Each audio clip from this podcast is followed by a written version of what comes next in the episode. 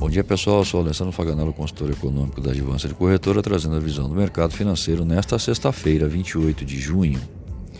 Dólar comercial abrindo em alta de 0,17%.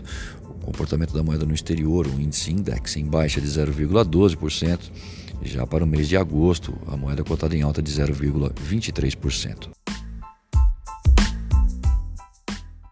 De olho no G20 e a reunião das maiores autoridades do planeta, algumas declarações já dão o tom de como será o um encontro e suas reivindicações. O presidente chinês Xi Jinping disse que alguns países desenvolvidos adotam medidas protecionistas que levam a conflitos comerciais e bloqueios econômicos. Em recado a Trump, que por sua vez afirmou esperar uma reunião produtiva amanhã, acrescentando: veremos o que sai dela. O que leva a crer que dificilmente um acordo será alcançado.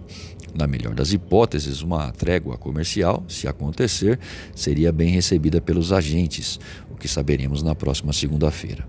Na zona do euro, o núcleo inflacionário do bloco se recuperou em junho, mas ainda aquém da meta do BCE de 2%.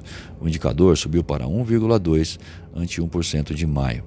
Dos Estados Unidos, sabe-se que os gastos dos consumidores aumentaram moderadamente em maio e os preços subiram ligeiramente, em um cenário que pode dar ao Fed subsídios para a redução de juro no mês que vem. As projeções indicam que a nova faixa estabelecida pelo Banco Central americano em 31 de julho será entre 2 a 2,25%. O índice de preços de consumo, PCE, subiu 0,2 em maio, ante 0,3 de abril. Nos 12 meses até maio, o indicador crava alta de 1,5%, um recuo em relação ao aumento de 1,6% na mesma comparação referente a abril. Os gastos dos consumidores subiram 0,4% em maio, com os dados de abril sendo revisados para cima, mostrando alta de 0,6 ao invés de 0,3 como registrado anteriormente. Logo mais, às 10h45, saiu o ISM de atividade industrial de Chicago e às 11 a leitura final da confiança do consumidor. Por aqui, a taxa de desemprego caiu a 12,3% no trimestre encerrado em maio, o que corresponde a 13 milhões de pessoas.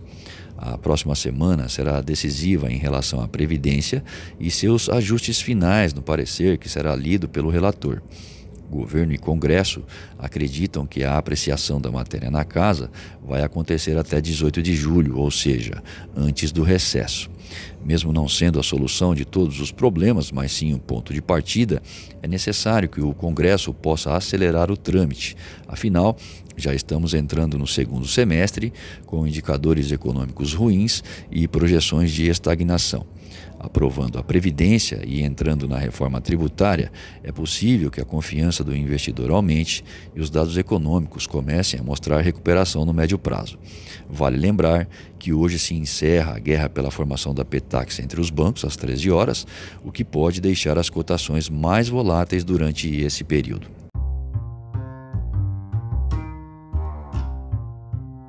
Acesse o panorama de mercado através do nosso site, advancedecorretora.com.br. Fique bem informado e tome as melhores decisões.